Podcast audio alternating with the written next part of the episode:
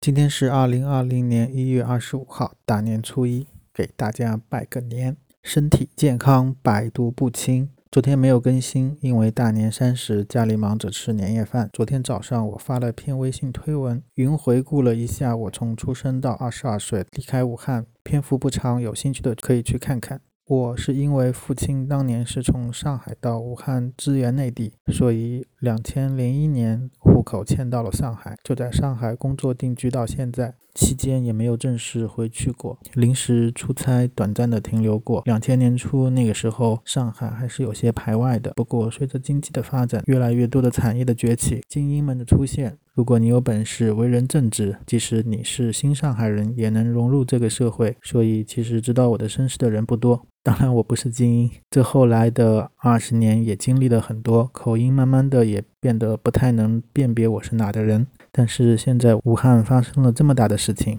有知道我身世的人回来问我，当然人家是好意，但是总归你又觉得自己是异类，因为我在武汉早就没有家了，我也没有回过他们所谓的老家。